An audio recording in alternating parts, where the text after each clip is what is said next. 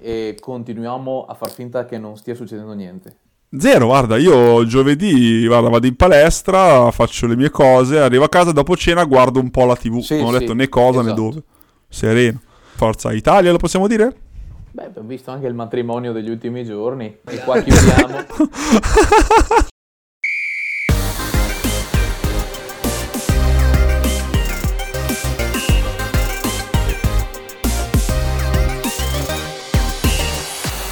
Buonasera ragazzi, questo è Radio Canà, puntata numero 12 ed è, se siete d'accordo, la puntata un pochettino più sofferta. Oggi si parla di Italia, si parla con, senza Salvatore Soliano oggi assente, e si parla con il bis di Giacomo I Veneti, quindi Giacomo Morandin e Giacomo Cobianchi. Parto da salutare il Cobianchi, che è quello un pochettino meno trasportato dalla sfera d'Italia, visto che lui ha imparato a contenere le emozioni dopo le vecchie esperienze. Ciao Cobianchi.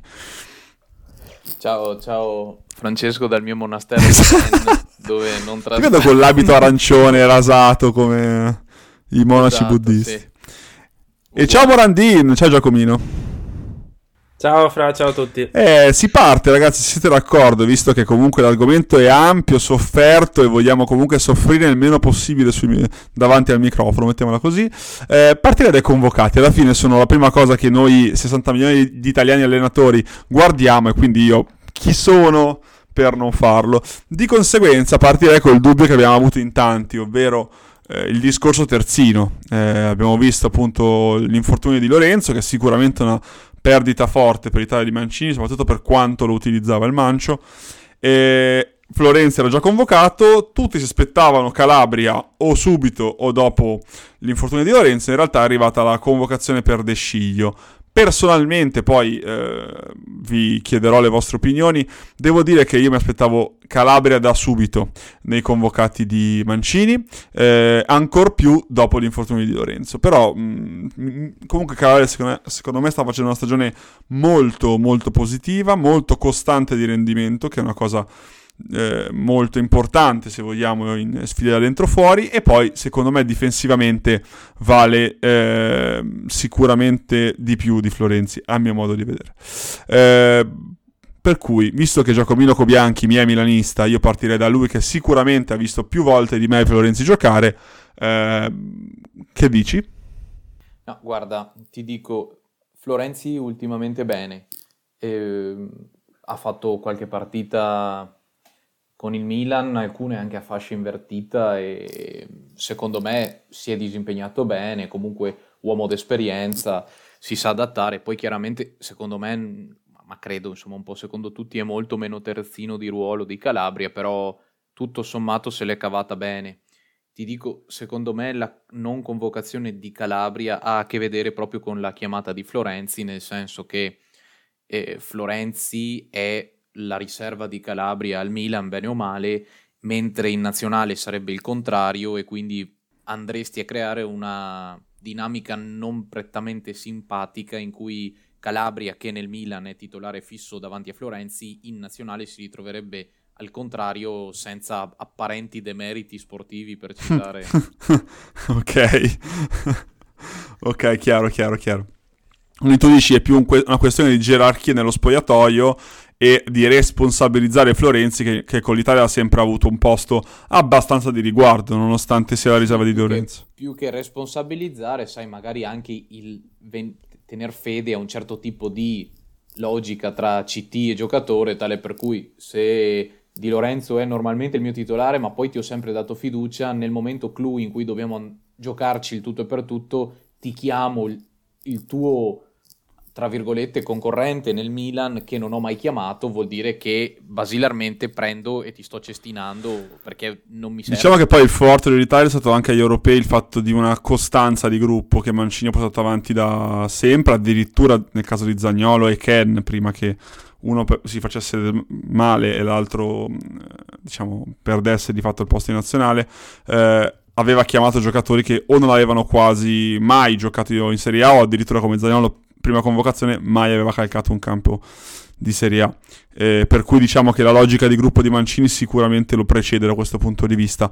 Poi ovvio sono tantissimi convocati, eh, 33, ehm, e c'è anche da, diciamo, appare palese da subito che i convocati vadano in due direzioni, ovvero il 4-3-3 classico di Mancini, ma anche il 3-5-2 perché non dimentichiamo la presenza di Luis Felipe che sembra quasi fare il ruolo di Toloi nei vecchi convocati di eh, passate partite, diciamo così, eh, come giocatore in grado di giocare sì da centrale, ma soprattutto da centrale a 3, visto che ha una certa rapidità e una dote di anticipo che è più diciamo, simile a quella di un falso terzino che a quella di un centrale vero e proprio. Anche perché poi gli altri centrali sono più o meno collaudati con Bonucci Chiellini, di cui Bonucci non ho ben capito come stia fisicamente, se sia una convocazione prettamente da, per lo spogliatoio, se effettivamente poi parteciperà da subito alla gara con la Macedonia. Eh, Acerbi, Bastoni e, e Chiellini sono abbastanza, erano comprovati, diciamo così.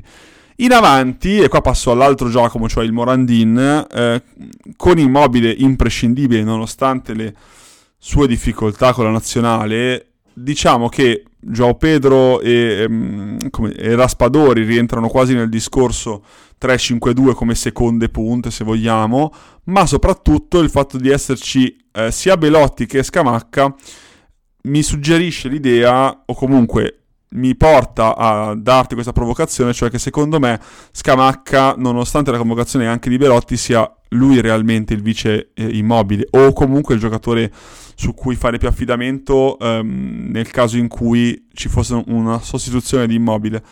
Eh, come carattere, come leadership, come tante cose, mi sembra uno che possa più di Belotti eh, trovare il colpo vincente in una gara come questa. Tu, Jack, cosa pensi? Sì, ehm, mi sento di essere d'accordo, nel senso, Scamacca in questo momento è veramente ehm, in forma eh, ed è difficile da lasciare diciamo alle spalle di, di un Belotti che sta con calma ritrovando la forma in un Torino che non è proprio in un periodo spumeggiante e oltretutto anche proprio per la portata della partita in questo momento eh, si dice sempre di, di, di, cogliere il momento in questo tipo di partite. Sì, è vero. Quindi in questo momento eh, Immobile e Scamacca sono, è la gerarchia davanti, secondo me, e Belotti eh, dietro probabilmente è più un uomo da partita in corso nel caso dovessimo mantenere un vantaggio risicato negli ultimi a metterlo per lottare per gli ultimi palloni potrebbe starci e comunque la logica di gruppo la vedo anche qua ovviamente l'ha sempre convocato e di fatto quello assolutamente ma l'aveva detto anche Mancini che comunque ehm, diciamo la porzione di gruppo dell'europeo era, merita di essere portata fino in quantomeno quasi tutta fino, fino, a si spera al mondiale. Quindi. Con in più aggiungo Pellegrini che comunque quando c'è è importante e quando soprattutto non c'era agli europei.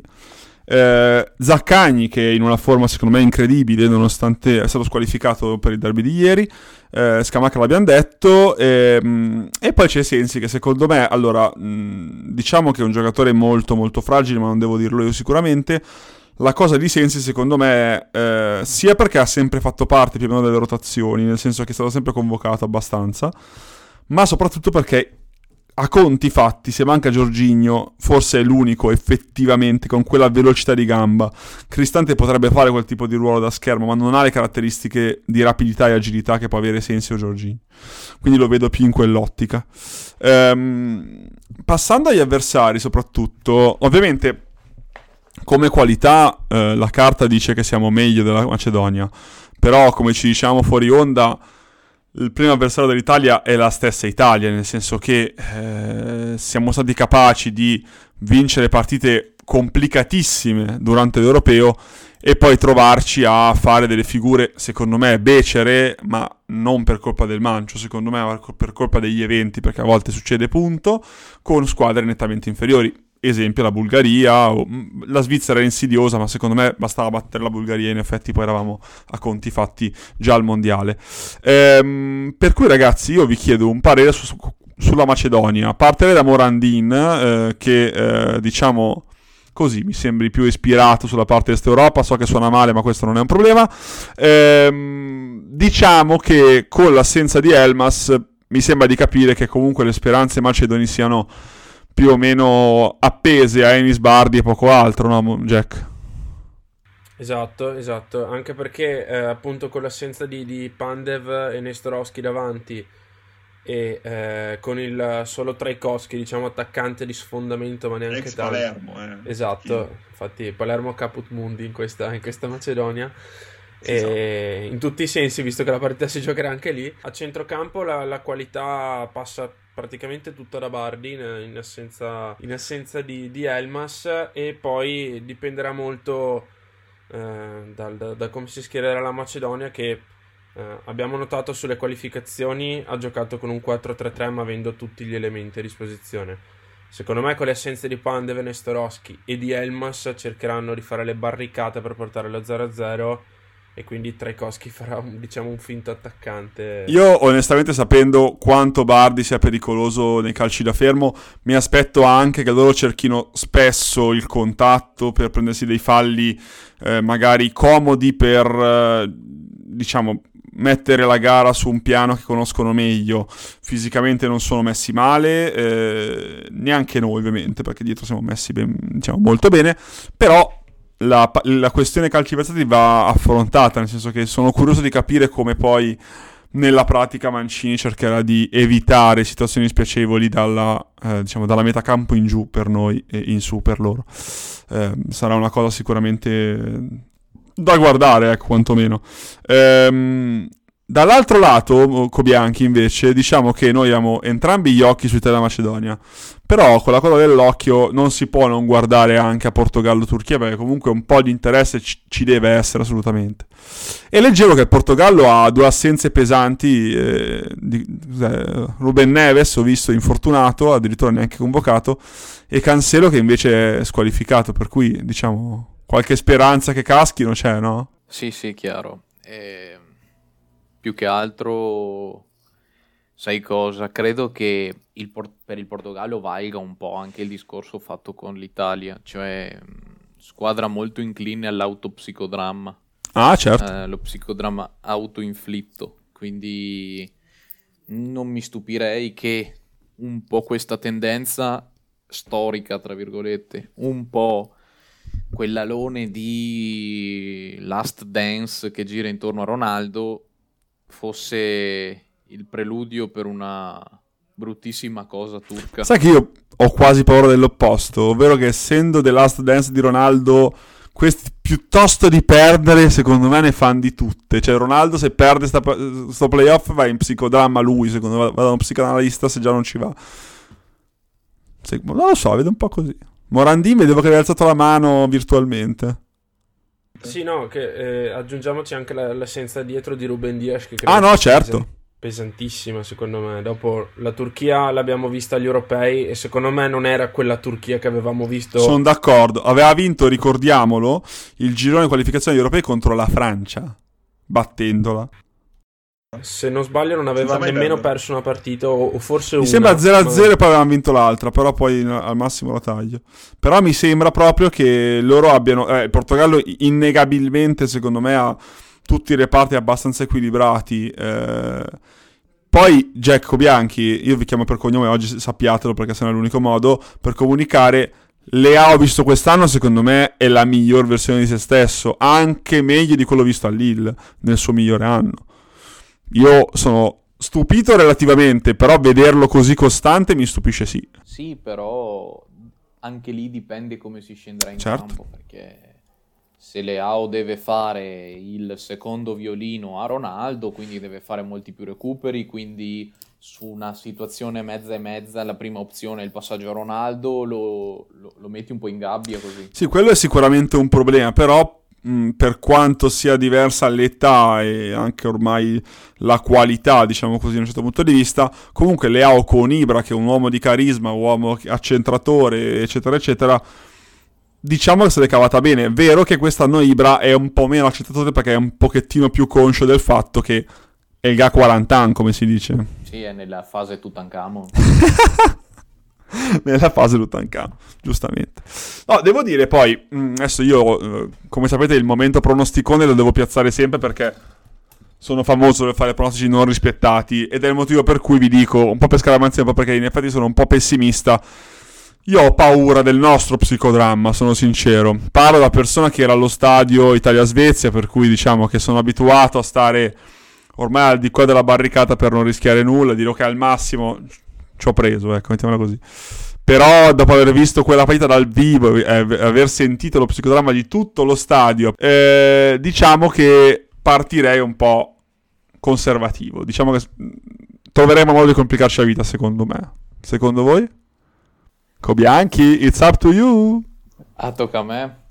Va bene. Allora, guarda, io ti dico la verità. La, la batosta emotiva presa quattro anni fa è una roba imparagonabile, ma poi a scoppio ritardato perché tipo il giorno dopo ho detto ben ben dai, eh, cosa ci vuoi fare per una volta, non vedrò l'Italia al mondiale, pazienza. Ingenuo. Cioè, no, dopo è arrivato il mondiale ed è stato veramente cioè, una roba Mondiale vinto dalla Francia, tra l'altro. Tra sì, l'altro, tra l'altro. E... Però ti dico, memore di quella roba lì e mi... ricordandomi il fatto che avevo vissuto in maniera eh, insensata l'avvicinamento, cioè proprio roba da non vedo l'ora che arrivi la partita così poi... Io ero fin troppo carico, ero convinto che passa... andavo a vedere una gran e... figata, capito? E invece no. E, e, avendo vissuto così male il pre, il durante, il post, ho assunto come mantra per questo, per questo bis di, di circostanza il fatto che basilarmente non me ne frega un cazzo. non che non me ne freghi niente della, della nazionale, anzi, chi mi conosce ben sa che metto la nazionale davanti anche al Milan. Davvero? Questo mi mancava. Boh, sì, per, eh, nel senso, chiaro che eh, col Milan ci, ci, vivo tutte le settimane, però la nazionale... Posso fare un paragone azzardato? Tanto sono single, posso dirlo. Diciamo mm. che il Milan è la fidanzata di sempre.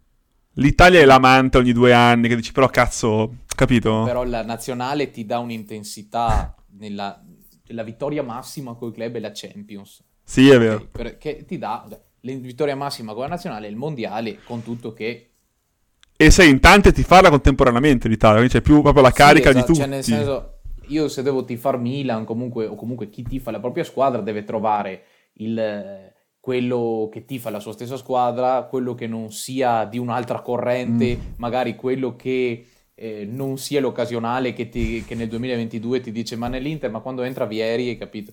E Invece la nazionale, io la nazionale per dirti la posso tranquillamente vedere con mia mamma che vede la nazionale una volta ogni due anni e però comunque guardi la partita e ti emozioni per quelli che vanno sì, in campo anche se non ne sai i nomi. Ma comunque detto ciò, il, il mio non è un eh, menefreghismo di eh, andare o non andare, è un menefreghismo nel senso che ho deciso di eh, arrivarci nella maniera più inconsapevole possibile, tipo i bambini. e non voglio chi gioca, chi non gioca, chi si è fatto male, chi non si è fatto male. Spengo tutto, accendo quando inizia la partita. Ok, ok, chiaro, chiaro. Allora, eh, mi aggiungo alla lista di, degli scottati presenti a San Siro di quella famosa sera d'Italia-Svezia. Madonna che legnata, ancora ci penso. La sto soffrendo ancora adesso, ogni tanto la rimembro insieme a, a, al fratello e agli ah, amici. eri con tuo fratello? Cazzo, psicodramma che ti porti pure a casa, quindi proprio un disastro. Ok. Esatto. E ovviamente somatizzata una volta finito il mondiale perché te ne rendi conto veramente quando gli altri eh, giocano e tu sei a casa a giocare a carte. Sì. Eh, no, allora, io pronostici sinceramente non ne voglio fare perché sono, ripeto, sono ancora scottato da, dal mondiale de, dall'ultimo mondiale perso. Eh, diciamo che sono da un lato fiducioso, mh, mm, anche proprio inconsapevolmente forse, eh, incoscientemente perché avevo preso anche il biglietto per andare in Portogallo a vedere la finale. Mi è stato cancellato il volo, non so se sia meglio. Dest- L'hai venduto? Hai venduto il biglietto? No, no, no, eh, basta, non l'ho, più, non l'ho più ricomprato, mi è stato rimborsato. ok, posto. È un segnale importante questo qua. Un segnale molto importante. Forse può essere che, che, che, debba andare in Turchia a quel punto, oppure che me ne debba stare a casa. Segnale importante che ho avuto io invece: preso il biglietto per la finale di Nations League di Francia-Spagna. Per cui, comunque, diciamo che tanti segnali ne fanno uno molto, molto intenso. Mettiamola così. Facciamo così, volendo essere vagamente ottimisti, vagamente, sempre democristianamente vagamente ottimisti. Vi chiedo chi secondo voi potrebbe essere l'uomo playoff, o meglio, eh, non per forza l'attaccante che fa gol, cioè può esserlo, ma non è detto che lo sia. Ma secondo me chi potrebbe essere il giocatore che potrebbe rappresentarci in questi playoff qualora le cose andassero bene? Se volete parto io, dico Barella che secondo me normalmente nelle partite da dentro fuori, quindi finale Europa League, ma anche secondo me la finale con, l'Inghilterra, perde facilmente la brocca. Secondo me invece sapendo la posta in palio magari è la volta buona che fa una partita da Barella. Ecco. Mi aspetto da lui una, una prestazione diversa e potrebbe essere la, voglia, la, la, volta riscatto, la, volta del riscatto, secondo me. Secondo voi? Parto dal Cobianchi, va. Non so darti una previsione, ma ti posso dare la mia speranza, che è ciò che io auspico almeno da qualche mese, cioè il mio sogno è quello di essere portato al mondiale da un gol di Gianluca Scamacca amichevolmente Riccardo. ah, eh, per chi non lo sapesse, il Cobianchi ha sempre sostenuto che Scamacca abbia la faccia da Riccardo e l'abbia sempre chiamato Riccardo Scamacca. No, è esatto, il punto è che io per anni l'ho chiamato Riccardo, probabilmente confondendolo con Scamarcio, cioè ah, è vero. E quando, tant'è che quando nell'ultimo europeo under 21 sentivo i telecronisti dire Gianluca Scamacca, pensavo dentro di me, ah, ha sbagliato. E invece no, e invece no. Invece... Cecco Bianchi, io colgo la palla al balzo restando col Sassuolo, visto che siamo entrambi abbastanza fans di operazione pubalgia finché è durata. Diciamo che se vincessimo per gol di Raspadori vorrei solo fare una cosa, andare sulla pagina e vedere cosa succede. Per chi non seguisse quella pagina ormai è, è poco, diciamo, è, è, poco presente, ormai è più Interismore che il suo altro progetto che fa straridere, ve lo consiglio. Eh, in cui c'è la componente Inter che è psicodramma di suo, proprio quindi fa ridere, purtroppo ve lo assicuro. Eh, la pagina op- eh, seriale Operazione Pubalgia, andatevi a recuperare cose vecchie, cioè è veramente pazzesca. Ma questa è una parentesi che volevo aprire per forza. Morandin? Allora, eh, ho due... Il cuore dice Gallo, poi l'altra, la testa invece... Il, di cuore dico voglio essere portato al mondiale da un gol di Belotti. Eh, ci sta, ci sta. E invece da diciamo visionario realista della, della cosa, secondo me eh, l'uomo che per noi è determinante sarà Chiellini. Secondo me la ah, presenza, ah, che... la presenza eh, di Chiellini o no farà uno, una buona parte del mondiale o no. Poi, oh, altra cosa che volevo dire, sempre sugli uomini decisivi, poi ovvio, io ho detto Barella e su Barella, però se ci dovesse portare al mondiale un rigore segnato magari da Giorginio sarei tre volte contento che almeno finisce sta pantomima dei Giorginio che non sa battere i rigori, perché sarebbe carino, ma questa è una mia sfida personale contro il niente, mettiamola così. Ehm... Ragazzi, io volevo parlare di una cosa ma non mi ricordo mai, quindi io la scarta devo tenermela sotto, ma questo io lo cancello e posso farlo serenamente. Ah no, ecco dove era il discorso. Eh, secondo me poi c'è anche una, una, dinamica nella dinamica, nel senso che eh, ci sono una serie di giocatori che secondo me potrebbero ritrovare smalto con i playoff, hanno l'occasione per ritrovarla. Eh, il primo, vado in ordine di ruolo, è sicuramente Donnarumma, ma non perché sia scarso, questo non lo pensa nessuno, però quell'errore lì, in quella partita lì, secondo me eh, potrebbe, anzi sicuramente gli darà la voglia di voler rialzare la testa con forza, per cui anche per Donnarumma potrebbe essere un'occasione importante, ecco, e poi vi chiederò cosa ne pensate in particolare di lui. Per la difesa, secondo me, eh, beh, in realtà più o meno no, perché sono tutti abbastanza collaudati, mettiamola così. Centrocampo vorrei qualcosa in più da Pellegrini.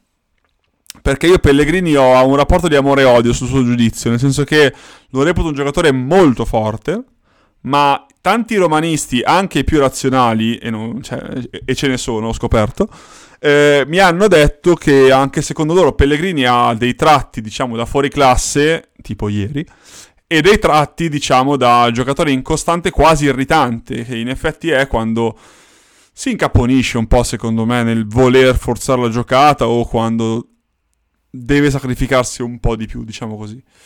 E davanti, onestamente, penso di aver già detto la mia abbastanza. Ovviamente Immobile sarebbe carino che si svegliasse questa volta, ma ripeto, io non reputo che abbia delle grosse colpe lui, quanto un po' la suggestione dell'ansia alla prestazione, mettiamola così. Voi avete qualche riscattato di lusso che volete vedere, non so, magari tacere qualche critica, cose del genere? Mimmo. Mimuzzo? Eh, ci sta. Oh.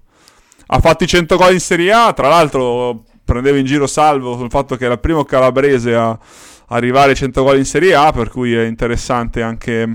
Sarebbe carino vederlo anche ora festeggiare un altro traguardo, mettiamola così, ecco. Morandin? Um, non lo chiamerei troppo riscattato di lusso, ma secondo me è un è un giocatore che a livello più di critica mediatica, secondo me, va recuperato che mh, mm, quanto a, a, proprio qualità del giocatore ed è Verratti. Uh, secondo me in Italia si tende ancora, uh, oltre a sottovalutarlo nella maniera proprio quasi becera del, uh, de- delle modalità, ma non so, eh, mi dà la sensazione di quel giocatore che in nazionale forse non ha mai saputo dare al 100% di, di, di quello che può dare per fattori esterni, però in questo mondiale può sopperire Uh, anche alla debacle parisienne della Champions League, uh, sfoderando una prestazione importante. Io sono un enorme fan di Verratti, enorme fan di Verratti, l'ho sempre voluto rivedere in Serie A e poi anche con qualunque maglia, sono sin- ovvio che se, se va alla Juve non sono felicissimo, però lui Juventino se non sbaglio, per cui capitasse, vabbè, sai che c'è. Però rivederlo da vicino sarebbe molto carino, secondo me. Eh, enorme fan di Verratti da tanto tanto tempo, da quando eh, Ibra stesso, appena arrivato a Parigi, mi sembra, non vorrei dire una stupidata, ma eh, esaltò Verratti quando in Italia non se ne parlava praticamente mai. E Verratti è il classico esempio di, diciamo, dico cervello in fuga e viene da ridere, cioè nel senso giocatore che si esalta al di là del confine italiano però diciamo che eh, poco apprezzato magari all'interno dei confini. Eh, quindi sì, su Verratti devo dire sono abbastanza d'accordo, anche perché io reputo che la presenza contemporanea di Giorgini e Verratti renda l'Italia non schiava di un solo costruttore di gioco, che è una cosa che non tutte le nazionali possono vantare, secondo me ricordo la Spagna e poche altre, onestamente. Eh, perché secondo me alla fine, eh, in, nel caso anche di pressing asfissiante su Giorginio, se scarichi palla su Verratti non sbagli praticamente mai, ecco, mettiamola così. Eh, Morandin, vedo mani alzate, ehm, inside joke con chi non ci sta capendo, semplicemente per motivi di audio a volte ci alziamo la mano, quindi a volte do la parola a Giacomo quando mi alza la mano. Morandin, dimmi, scusa. Collegandomi a quello che, che, che appunto stavi dicendo adesso, eh, è fresca di battitura la, l'intervista fatta a Zeman che dice Verratti non capisco perché in nazionale non, non, sia, non sia, regista. Quindi io mi sa che la, lancio la, la, domanda a voi. E... Ver, cioè, Verratti o Giorginio in quella posizione? Cioè... Tutta la vita Giorginio. E poi ti spiego perché. Cobianchi? Oh, eh, qua mi cogli un pochettino impreparato, nel senso Forse Giorginio c'ha un po' più... cioè anche a Parigi, bene o male, Verratti fa tanto quel, quel tipo di lavoro lì e... e anche per fisionomia sua è un po' più bravo a uscire da un certo tipo di marcatura perché è un po' più piccoletto, sai, un, un po' più baricentro basso, poi è uno che se c'è da, da tener botta la tiene, mentre Giorginio mi sembra un po' più sulle punte e quindi forse meglio così. Volevo poi tra l'altro citarti nelle grandi squadre che potevano avere due piedi buoni in mezzo al campo, la grandissima Francia di Euro 2008 che si affidava alle preziose geometrie di Machelele e Tulala. Beh, che spettacolo, che spettacolo. Rob, cioè che quindi si mettevi due paracarri a centrocampo probabilmente, considerando che Machelele nel 2008 aveva 356 anni. E Tulalan devo dire, piede educato, ma diciamo non propriamente un fine regista, più un mediano che ha anche dei piedi, mettiamola così. No. E, e, infatti io andando a memoria pensavo ci fosse l'as di Arra, invece dovevo ancora deliziarci ah, con la sua apparizione. Vero, vero, vero, vero. No, quanto a Verratti, secondo me lui è prettamente una mezzala eh, il motivo è il seguente: un motivo riguarda Giorginio e uno Verratti. Il motivo che riguarda Giorginio è che Giorginio è più abituato ad avere gli, eh, dice, il campo davanti e non gli uomini dietro. Nel, so che è una cosa molto macchinosa che sto per dire, non so dirle in parole diverse perché non sono un match analyst. Però Verratti ha sempre giocato eh, subendo la pressione da dietro la maggior parte delle volte e al contempo girandosi e proteggendo il pallone meglio di quanto non faccia Giorginio. Giorginio, come anche Brozzo all'Inter, se notate, tende giustamente ad abbassarsi molto per ricevere la palla e girarsi fronte al campo perché lui deve vedere il campo davanti a sé. Verratti invece sarebbe un regista tipo come era Claudio Pizarro all'Inter, all'Udinese, eccetera, ovvero uno che però non ha il culo così basso come Pizarro, cioè al baricentro un filo più alto perché è un po' meno piazzato. E quindi sarebbe quasi più un rischio perché secondo me in quella posizione perderebbe troppi palloni. Eh, paradossalmente, infatti Mancini lo ha fatto, Locatelli, che ha una struttura fisica completamente diversa, ma che è abituato ad abbassarsi molto dai tempi del Sassuolo, è sfruttato maggiormente da regista da Mancini quando manca Giorgino, in un caso normale, piuttosto che Verratti. Secondo me la spiegazione tattica è questa, detta male, ma è questa. Eh, e tra l'altro Verratti ha il vantaggio che giocando mezzala, giocando però all'altezza del regista o poco più avanti, è uno scarico in più che hai. In seconda battuta, lui avendo... Non, è, cioè non penso che sia un giocatore veloce, però è rapido, cioè eh, pensa in fretta e non è lento quando si tratta di progredire in avanti senza palla.